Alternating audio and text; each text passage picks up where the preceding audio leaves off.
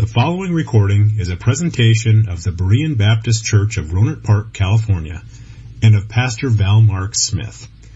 We are an independent Baptist congregation committed to the accurate presentation of the historical doctrines of the faith.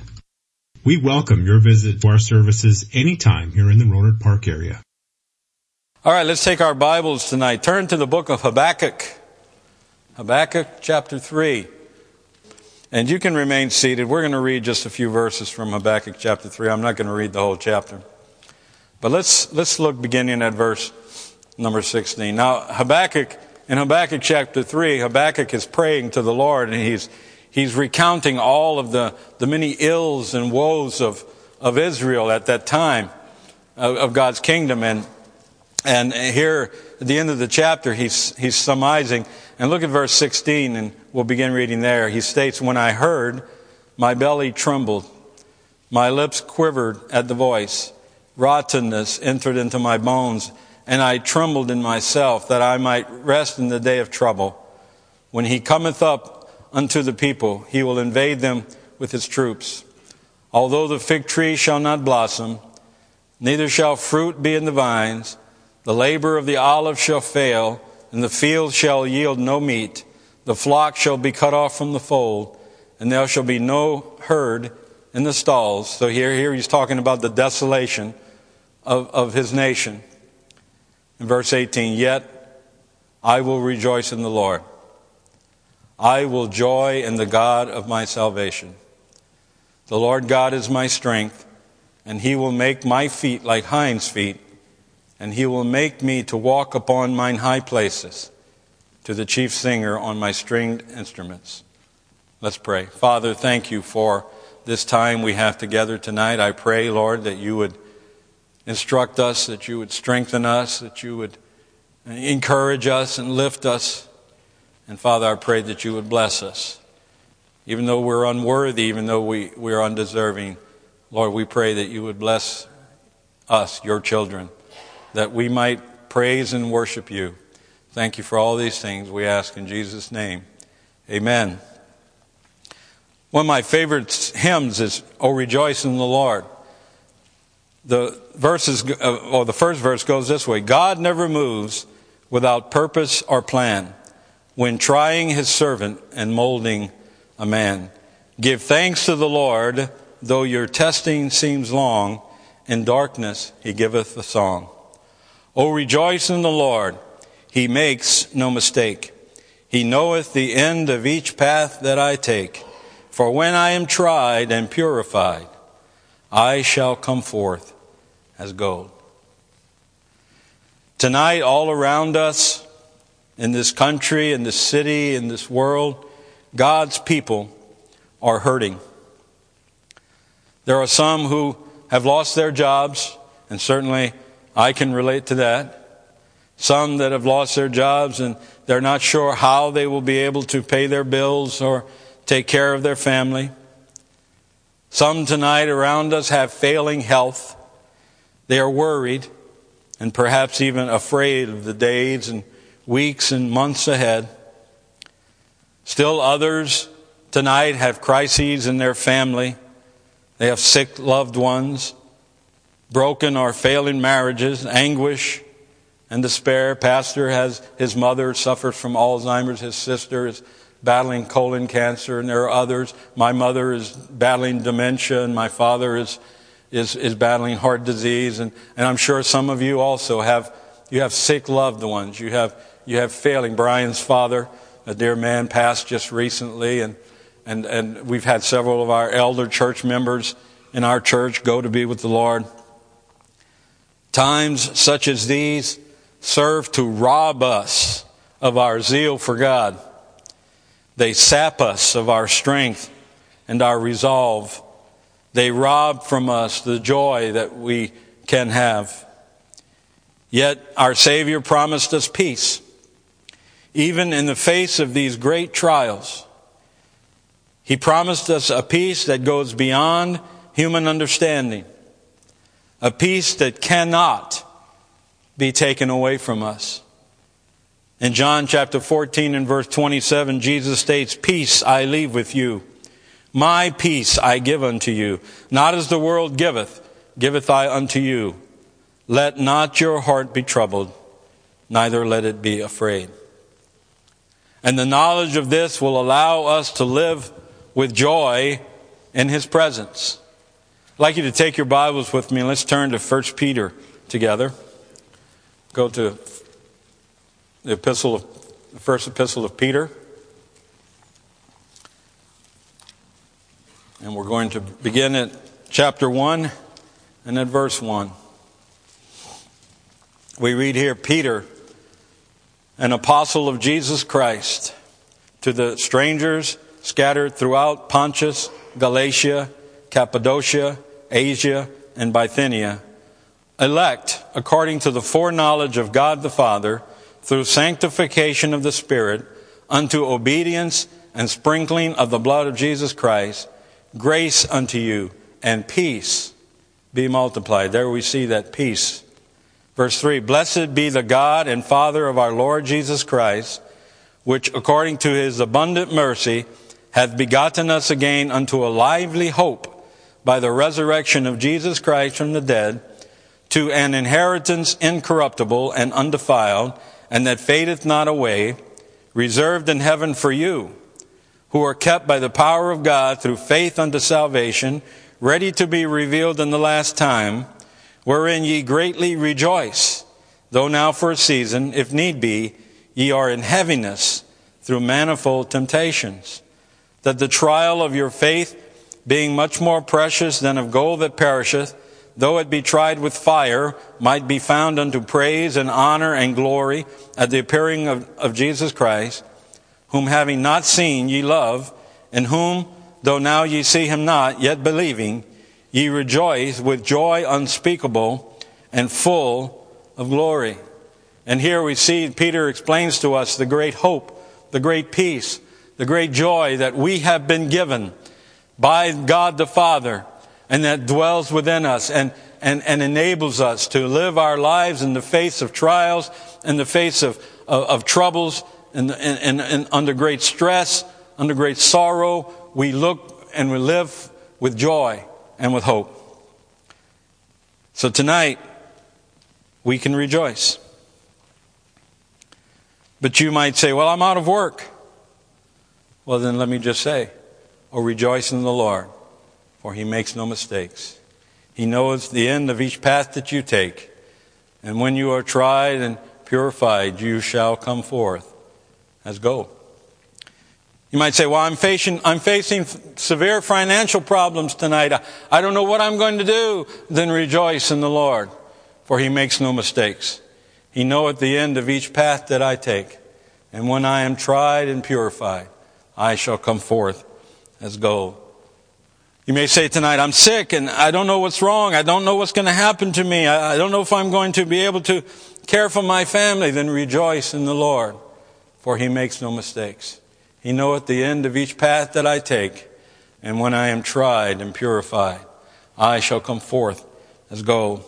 You might say, I'm going through family problems tonight. I, I, I don't know what's going to happen to my marriage. I don't know what's going to happen to my home.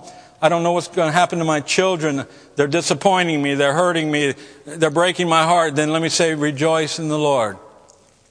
For he makes no mistakes. He knoweth the end of each path that I take. And when I am tried and purified, I shall come forth as gold. Just remember this behind every dark cloud, there's a silver lining. Just rejoice. Rejoice in the Lord.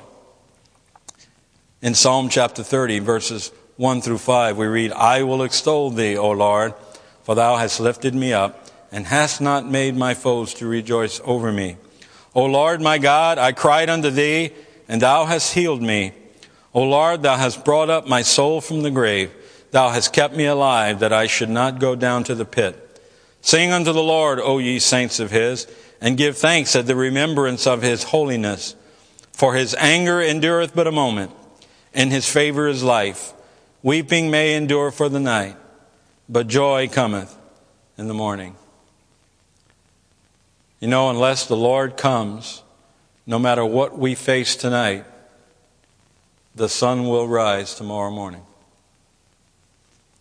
and we need not fear. The psalmist wrote, Weeping endureth for a night, but joy cometh in the morning. We worry about far too many things, most of which will never even happen. Now, what should we do when worry or fear creeps into our life? Well, there, there are basically uh, two, two steps to this. First, can you do anything about it? You know, when, when you have a problem and when something comes into your life, can you do anything about it? Is there anything you can do to change it? If yes, then do what you can. If no, then don't worry about it. Give it to the Lord and trust in Him. Remember the admonition of Jesus. Let's, let's turn to Matthew chapter 6 together. Matthew chapter 6.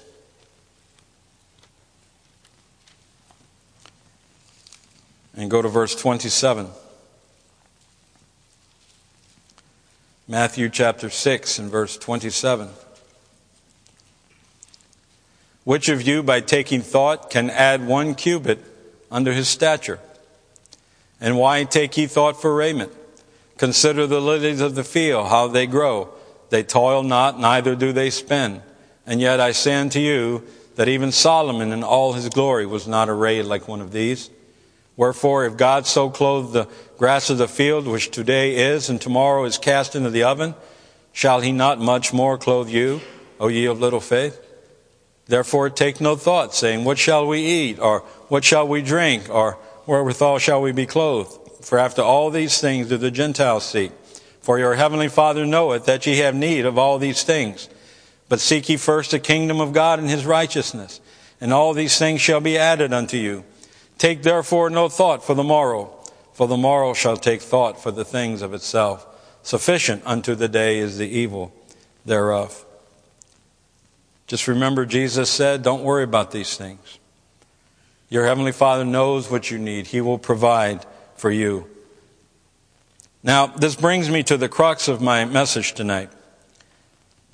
Have you ever noticed how often we focus on the glass being half empty instead of realizing that the glass is half full?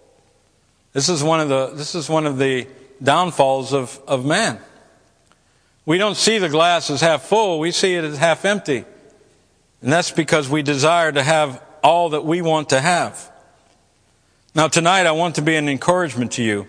I want to remind you of some of the things that we have to rejoice in tonight. And I want to admonish us to put away sorrow, to put away fear, to put away anxiety, and to focus on the glass being half full. So tonight, as I, as I give you, share with you five thoughts. I'll be as brief as I can. I'd like to share these things with you. Number one, we, tonight we should rejoice in God's election. Rejoice in God's election. We read a few moments ago in 1 Peter chapter 1, verses 1 and 2. Peter, an apostle of Jesus Christ, a stranger scattered throughout Pontus, Galatia, Cappadocia, Asia, and Bithynia.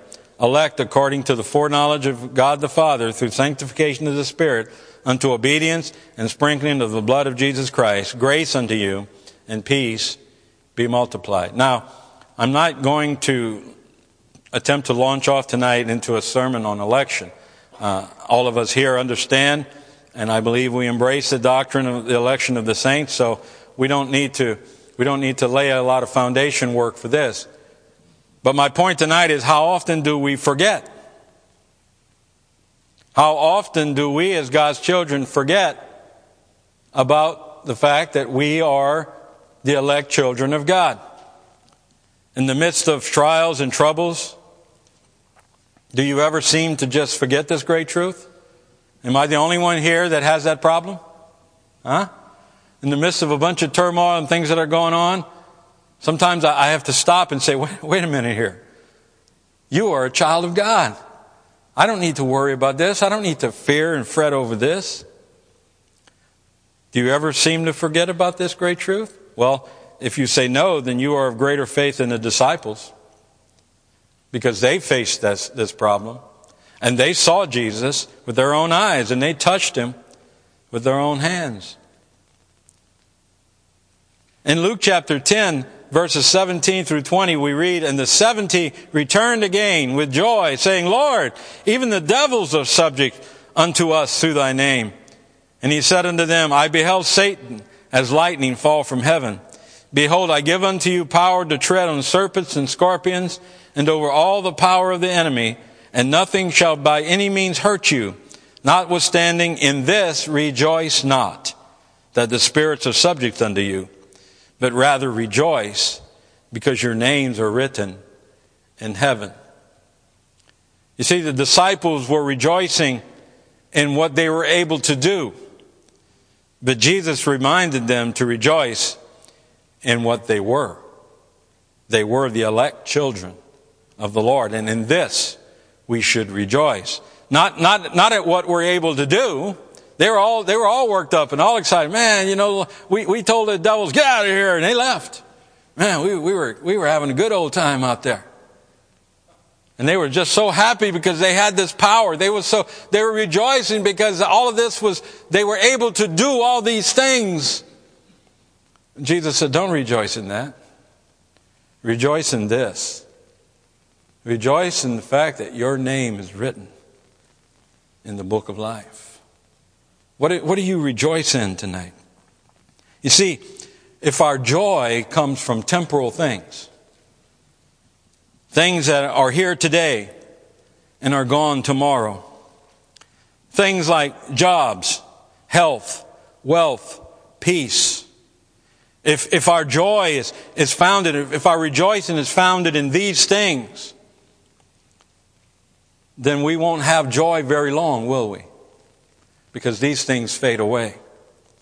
And our joy will be temporal. And our joy will go away just as they will go away.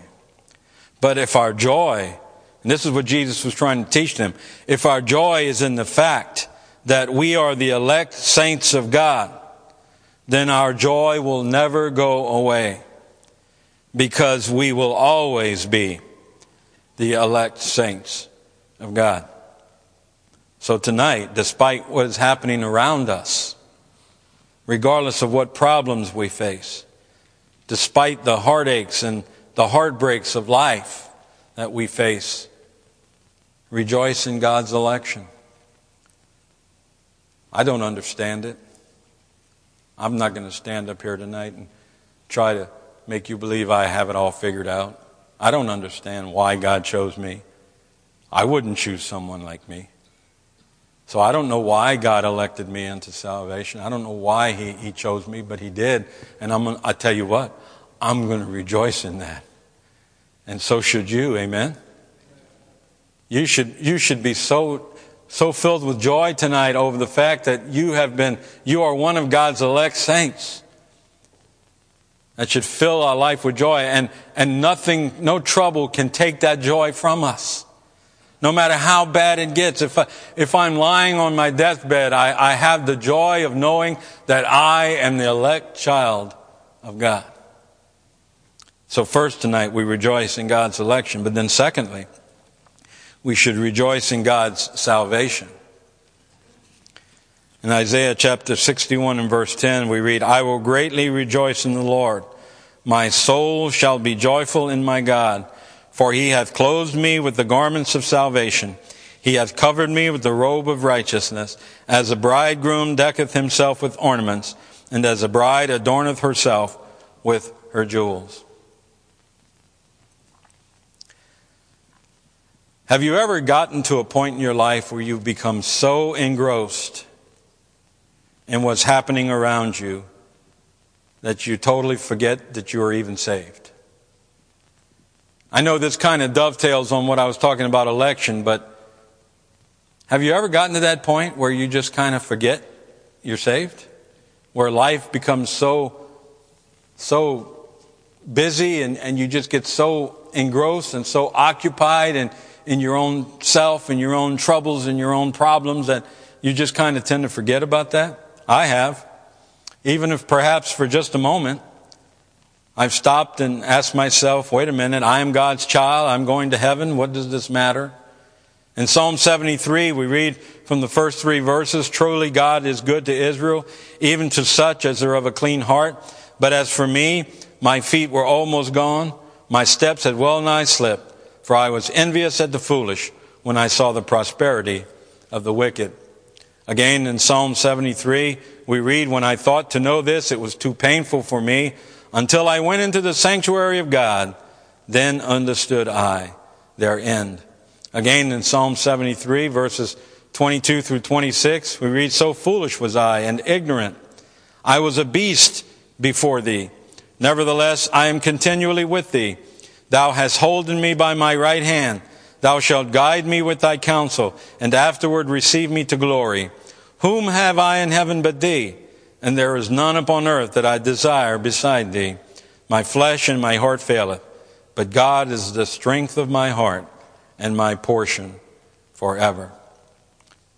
You see, when you have the realization that heaven is your eternal home, and when you realize that nothing can take this from you, suddenly all of life's problems will fade in comparison.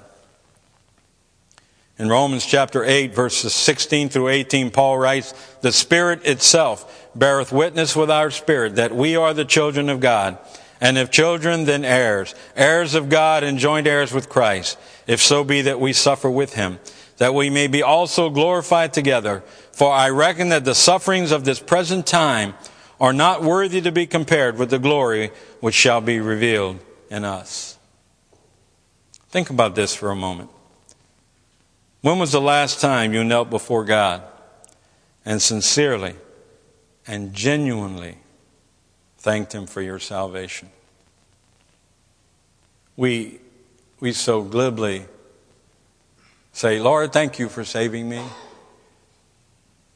As if, we're, as if it's an obligatory act for us to just, just say, thank you, God.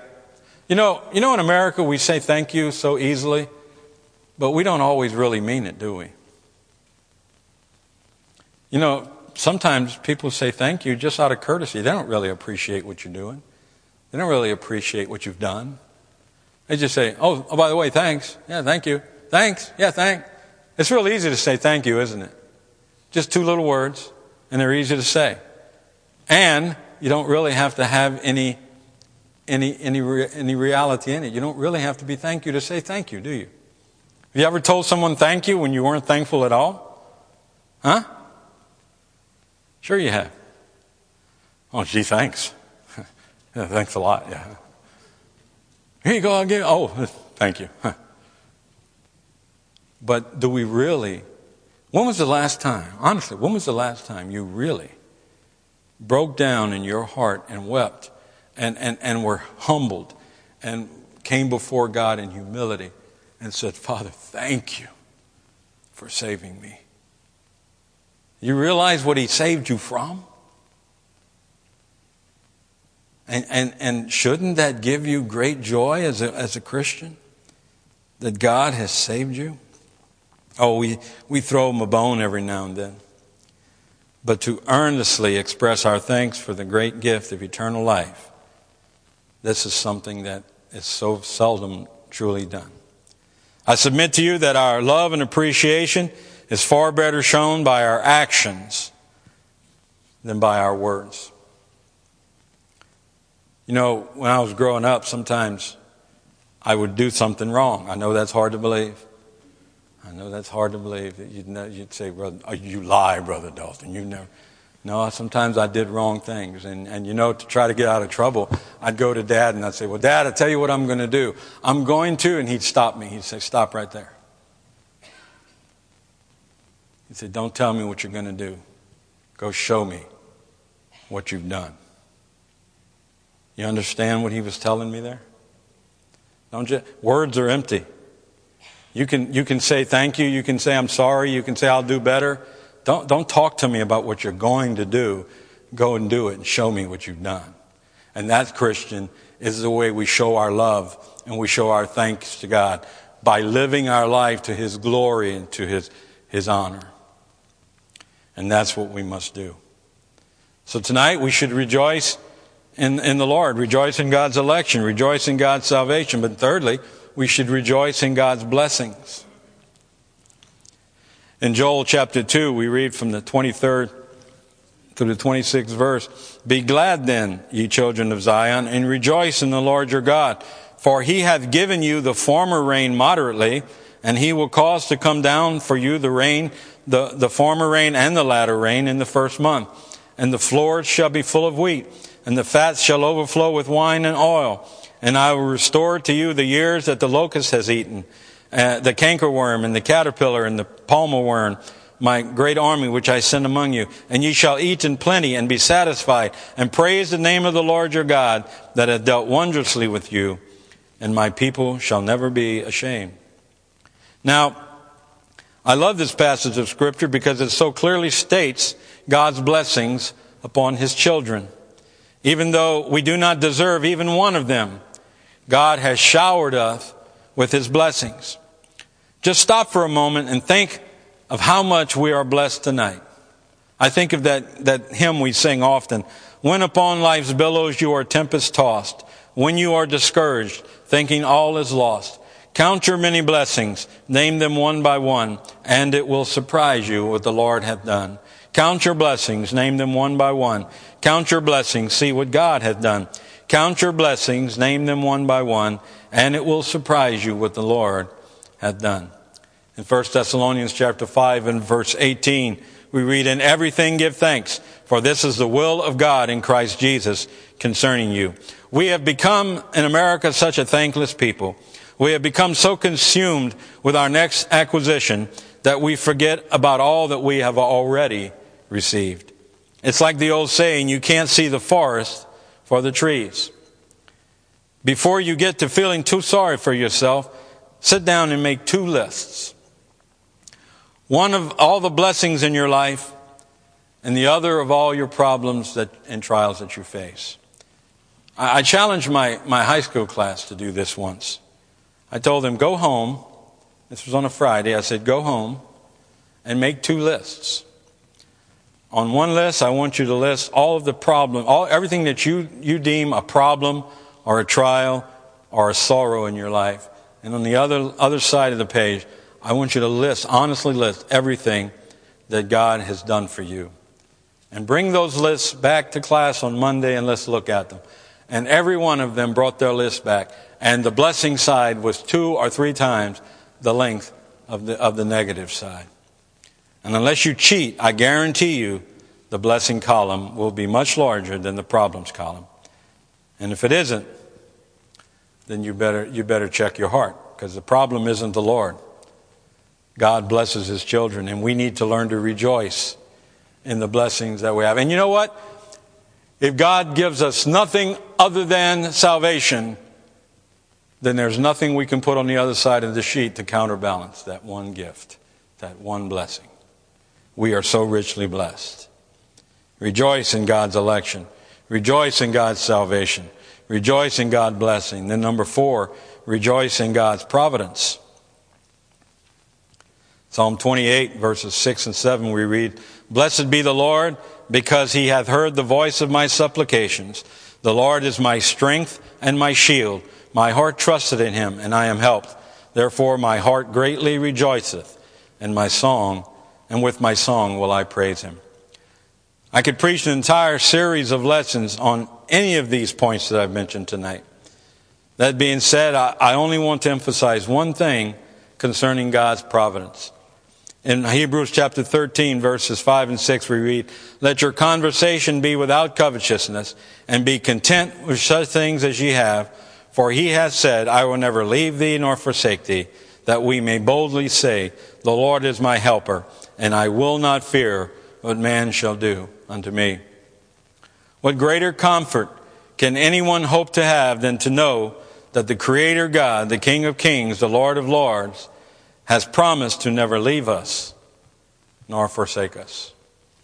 God's providence, His, His unyielding care for you and I. In Romans chapter 8, verses 35, verse 35, we read, Who shall separate us from the love of Christ? Shall tribulation, or distress, or persecution, or famine, or nakedness, or peril, or sword? And then in verses 38 through 39, he writes, For I am persuaded that neither death, nor life, nor angels, nor principalities, nor powers, nor things present, nor things to come, nor height, nor depth, nor any other creature shall be able to separate us from the love of God, which is in Christ Jesus our Lord. What greater, what greater joy can we have than to know that no matter what we face in life, Jesus is right there with us. Some of the darkest moments in my life, some of the darkest times that I faced, I felt the care and the love and the presence of the Father in my life. I, I don't want to lift myself up as an example, and I, and I don't want to embarrass my son, but when he was born, I've told you the story before, he had a very serious heart defect. We didn't know if he was going to live. And in that, in that hospital, there was a small chapel room. And I went into that chapel room and and I was so heartbroken. I went into that chapel room and I knelt there that little, at that little, on that little stool they had, and they had a Bible there. And I turned the Bible to this very passage of Scripture, Romans chapter 8, verses 38 and 39. And I, I, I wept and I, and I called upon the Lord there, and, and I knew that no matter what happened, no matter what I would go through, no matter what the result would be, I knew that the Lord was with me and that I would not have to face that alone. I thought about when I, I got the phone call at work about Liz, Tom, and Pauline, and she'd been in a terrible accident and was near death. And, and I thought about this, this verse that God is always with us and He sorrows and, and he, he, he, he troubles with us as we're going through these difficult times in life. He is touched by our grief and He loves us and He has compassion upon us. Now, now doesn't that bring you, doesn't that bring you joy? Doesn't that give you, uh, doesn't that lift your heart to know that somebody cares about you? I walked in this morning and after choir practice, I walked down and Zella was sitting right over there. Zella, who's almost 100 years old, sitting right over there. And I walked over there and she grasped my hand real tight and she said, I've been praying for you. And I said, You know, Zella, I can feel it.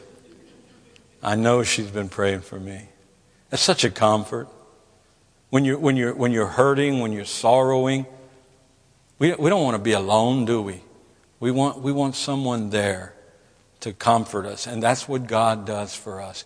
His providence for us is so loving and so, so warm. And we should rejoice in this because the unsaved world doesn't know this feeling. They don't know what it's like to feel the presence of God in their life in times of trouble. They have no hope. They have nothing but grief and sorrow. But we have the providence of God and we should rejoice in this. We can face our problems with the knowledge that God will be with us. And we know that God will always provide for us as He promised. Psalm 37, we read, The steps of a good man are ordered by the Lord, and he delighteth in his way. Though he fall, he shall not be utterly cast down, for the Lord upholdeth him with his hand. I have been young, and now am old, yet have I not seen the righteous forsaken, nor his seed begging bread. He is ever merciful and lendeth, and his seed is blessed. Do you need something to bring you joy tonight? Do you need something to rejoice in?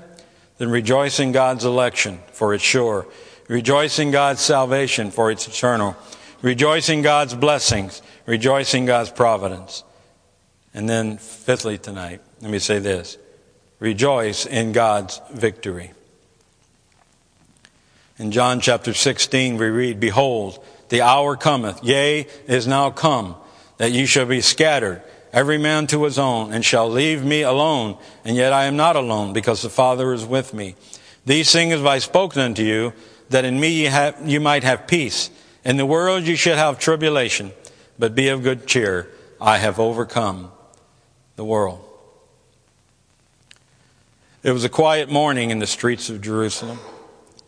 Everyone has gathered into the courtyard of Pilate, the Roman governor in Judea. A man, a prophet, they say, stood before him. He has heard the accusations against this man, and he has concluded that for jealousy's sake, this man hath been brought before him. He finds no fault in him. He finds no reason for judgment in this man. However, he desires to appease the mob and quell an uprising. Therefore, he delivers them over to them to be crucified. Jesus is marched along the streets of Jerusalem unto a hillside outside the city. There he is brutally murdered. He is dead, and he is then entombed. All the minions of hell and the devil himself is ecstatic with joy. They have succeeded in killing the Son of God. Or have they? Well, in Luke chapter 24, we read, Now upon the first day of the week, very early in the morning, they came unto the sepulchre, bringing the spices which they had prepared, and certain others with them. And they found the stone rolled away from the sepulchre. And they entered in and found not the body of Jesus.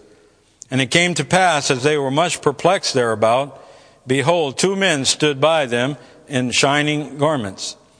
And as they were afraid and, and bowed down their faces to the earth, they said unto them, Why seek ye the living among the dead? He is not here, but is risen. Remember how he spake unto you when he was yet in Galilee. He arose. He arose. Hallelujah. Christ arose. And you and I have nothing to fear tonight. We do not need to succumb to worry or despair. Why? Because Romans 8:37 tells us, "Nay, in all these we are more than conquerors through him that loved us." John tells us in 1 John chapter 4 and verse 4, "Ye are of God, little children, and have overcome them, because greater is he that is in you than he that is in the world." We have victory tonight. We have victory over death. We have victory over the tomb. We have been given victory over sin and temptation. We are, have victory in every aspect of our lives tonight because of Jesus Christ, our Lord. And this we can rejoice. We can rejoice in the Lord tonight because God has won the victory over sin and death. They have no power over me. I am not trusting in my ability to overcome tonight. I'm trusting in God's ability to overcome. I'm trusting in God's victory. But by the grace of God, I am what I am. I'm not, I'm not, I'm nothing tonight. I'm just a sinner saved by grace. Probably the least worthy individual you'll ever meet to stand in a pulpit like this and to preach is me. I don't deserve one of the blessings that God has ever given me. I'm not worthy of anything. But I can rejoice tonight. No matter what troubles I face, no matter what trials I endure, I can rejoice. Oh, rejoice in the Lord for he makes no mistake. He knoweth the end of each path that I take.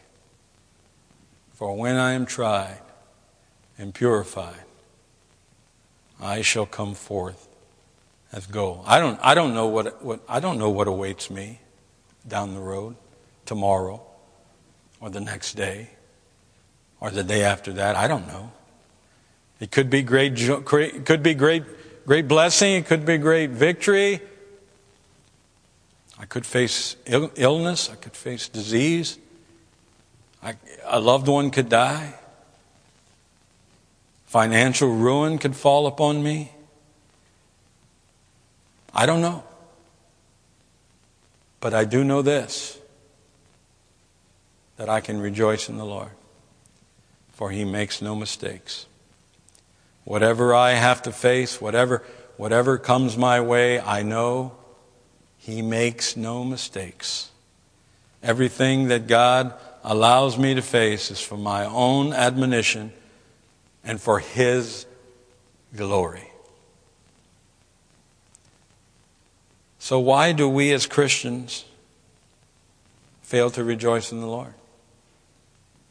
Why do we go through life defeated, overcome by our problems, overcome by disappointment?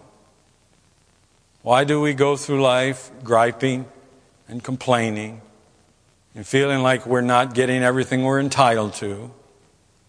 Why do we go through life bickering and fighting and slandering each other? Why do we go through life satisfying the senses, satisfying the flesh? Why are we not rejoicing in the Lord? Everybody say it with me. Oh, rejoice in the Lord, for he makes no mistake. He knoweth the end of each path that I take. And when I am tried and purified, I shall come forth as gold. Do you believe that? Do you believe God's testimony to us? Do you believe His report to us? That we can, that He's left us with a joy, that He's left us with a peace that never goes away, that never fades away? Then live in that joy. Live in that peace. Live your life to the glory of your Creator. Let's pray. Our Father, we come before you tonight, some of us with heavy hearts. And Lord, we, we face trials daily, we, we face sorrows, and we, we face all these things, and, and our, our flesh tells us to become discouraged, and our flesh wants us to to forsake you, and our flesh wants us to curse you and, and, and, to, for, and to, to, to turn our backs on you, but yet your word tells us that you've given us peace. You've given us a joy that is beyond understanding because it, it dwells in our hearts in the person of Christ. Help us, Father, tonight. Give us that great joy. Help us to rejoice in you. And Father, we'll thank you and we'll praise you for all these things.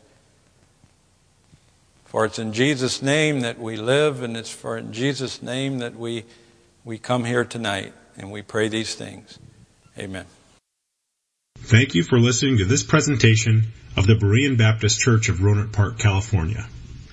If you would like further information about our church, please feel free to call us at area code 707-584-7275 or write to us at Berean Baptist Church, 6298 Country Club Drive, Rohnert Park, California, 94928.